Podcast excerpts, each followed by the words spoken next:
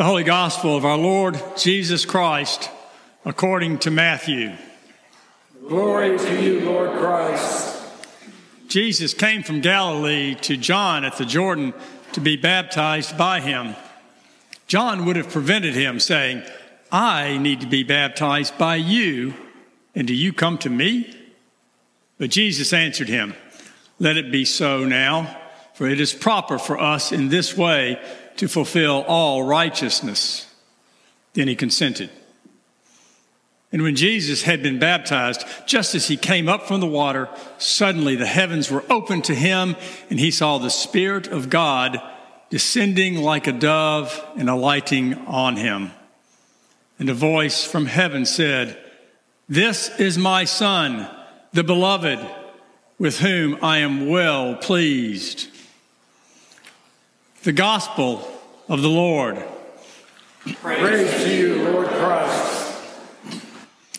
I speak in the name of the one living God, Father, Son, and Holy Spirit. Amen.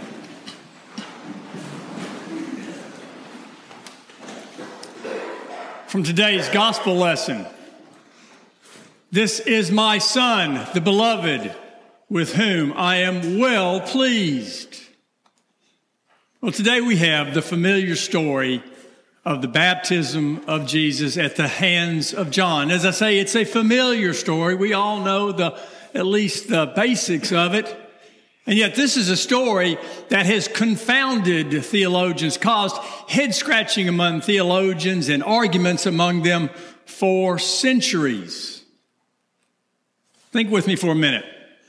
What was, um, what was John the Baptist's theme? What was his theology? What was his gospel that he preached? He preached a gospel of baptism for the repentance of sins. Now, keeping that in mind, remember it is our Orthodox Christian theology that Jesus was sinless. And so the theologians wrestle with this. Why then did Jesus need to be baptized? So I say it's been a matter of debate for centuries, but when you think about it, it goes back to the event itself. What did John the Baptist say when Jesus showed up? He said, Whoa, wait a minute. Uh uh uh uh. Uh uh. You baptize me, I don't baptize you. So this, is, this has been going on since the event itself. Now, I would love to stand before you and say, I have come up with a brilliant answer to this debate. But I can't do that. I do happen to have what I think is a brilliant answer, but I had nothing to do with coming up with it. In seminary, one of my favorite professors shared his theology on this, and I think it's great. He said Jesus did not need to be baptized. Instead, Jesus consented, subjected himself to baptism in order to demonstrate in a palpable, obvious way his participation in in solidarity with humanity. In other words, Jesus went through this baptism to reveal, to show that he is one of us.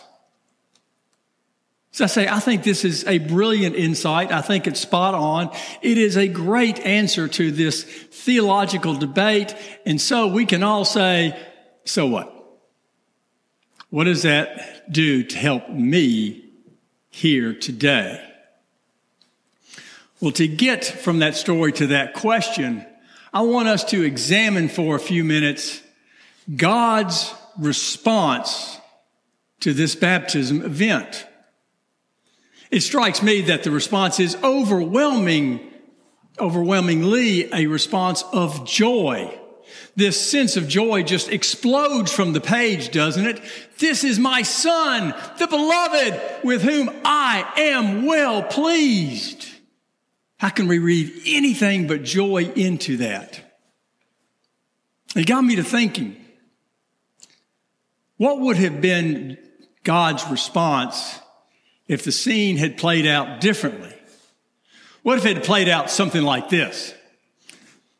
There's John doing his baptism thing at the, at the River Jordan. Jesus shows up and Jesus says, Hey, J-Bap, cuz. Remember, they actually were cousins, okay? J-Bap, cuz, how you doing? Looks like you got a good thing going on here with all this baptism stuff. business is pretty, pretty slick. But I've been thinking, me being Jesus and, you know, perfect and all that, why don't I dunk you today before I head off to my preaching gig? Now we know what John would have said. John would have said, sure, sure. That makes sense. But how would God have responded? Now, some of you, many of you, hopefully all of you have heard me say from this space that I often, and I often say this, that I think it's the height of arrogance for anyone to say, I know what God thinks. I know what God's will is. I know what God's plans is. I know this or that about God. And I ascribe to that. So I can only tell you what I believe. But I believe God's response would have been displeasure. You see, I do believe that in large part, if not entirely, the joy that sprang out of God from this event sprang from the fact that Jesus demonstrated such amazing humility. On the other hand, the scene I just painted, our little make believe scene, would be a scene in which Jesus demonstrates the polar opposite of humility, right? It would be pride and arrogance on, on the part of Jesus. And I think, I believe that would have displeased God. Now, if I'm on the right track, I think we can extrapolate from this that when you or I participate in, when we demonstrate, when we live authentic humility, that pleases God. And when we demonstrate live into pride or arrogance or hubris, that displeases God. I know this is hardly the uh, a sensational news story, nothing that you would say stop the presses over this. So I kept pondering about that. What can we do with that? And I think this leads to two vital questions for our day to day lives. The first question is, what is it that is the source of pride? What causes us to be prideful, to be, to be arrogant? And if we can, secondly, if we can locate that source, can we then find an antidote for pride or even better, a way to prevent falling into pride in the first place? And these are, in my judgment, vital questions for you and me as we go through our lives because pride poisons relationships. It poisons the relationships between us. And more importantly, pride, arrogance poisons the relationship between us and God. Think back with me all the way back to the very beginning, to Genesis, to the Garden of Eden. Why were, God, were Adam and Eve expelled from the Garden of Eden? Pride. Remember what happened? They ate of the forbidden fruit. And why did they do it? I'm quoting here because they thought eating the fruit would make them, quote, be like God.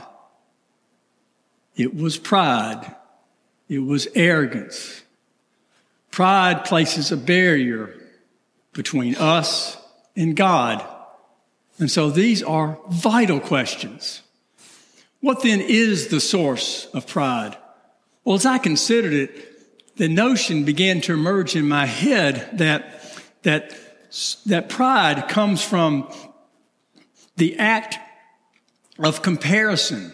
In other words, when we compare ourselves to others, when you and I compare ourselves to some person or group of persons, and we decide, we come, to the conclusion that we are superior to them, then pride and arrogance is certain to attach. It is certain to follow. I want to make sure you heard me clearly. I said when we conclude, I didn't say when we are superior. I fully subscribe to that statement in the preamble of the Declaration of Independence that all humans are created equal. And yet, don't we all do this? Don't we all look to others and search for ways in which we can say, which we can convince ourselves, I'm better than him. I'm better than her. I'm better than them. I'm better looking. I made better grades in school. I work harder, whatever. We all search out and find those ways to decide that we are superior. And that puts us on the road to pride and arrogance. Now, likewise, the act of comparison can lead us to a form of humility. If we go through this same exercise and decide, much to our chagrin, that we are inferior to that person or we are inferior to that group of people, then a humility in that relationship begins. But there's a very dark side, a shadow side to this way of encountering humility, and it's this. If we live in that place of feeling inferior to someone else or others, well, pretty soon the twin enemies of envy and self loathing take hold. And God doesn't want us to live in that place, does God? Of course not. So the question here is we get right down to it. The question is how do we live in that place of neither pride or arrogance over here, nor self loathing and envy over here? How do we live in that seat of authentic humility? To answer that, I want us to all engage in an exercise together. I want each of us to think about that person in our lives, in our experience, that person who, looking back or looking at the person today, most embodies for us the Christian ideal. Let's get that person in your head. And I'm going to suggest as you think about this person and you think about these topics, you'll say, well, he or she never demonstrated pride or arrogance. And, and, and this person has never been self loathing or envious. That's where we want to be. How does that person do it? How does she do it? How does he do it? Well, of course, I haven't conducted a study, but I'm pretty confident this is how it happens whoever that person is who you're picturing in your mind, I'm willing to bet that that person does not, does engage in comparison, but never compares his self or herself to another individual, but instead compares themselves to God by maintaining a constant presence with God through prayer. Say that again. They compare themselves to God by being constantly in the presence of God through prayer. Now, folks, when that happens, guess what? We're going to recognize we're inferior, and that humility will come flooding into us. And at the same time, and this is my favorite part. Are you ready? Watch this. At the same time, there is no fear of falling into self loathing or envy. You see, when we compare ourselves to someone else and we, and we feel inferior to that person or that group, we begin to worry about what that person or that group thinks about us. That doesn't happen when we compare ourselves to God because even as we recognize or in the process of recognizing our astounding inferiority to God, we don't have to worry how God is looking back at us because we know. We know that God is looking at us through the eyes of love and nothing else. And so if we can emulate those who we've been thinking about, who compare themselves only to God by being in God's presence constantly through prayer, that will give us a life of authentic humility. And my friends, if that is where we find ourselves, then I believe this with all my heart that God's response to each one of us will be something like this.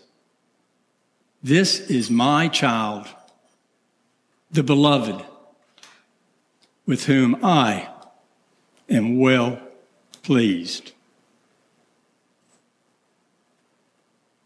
Amen.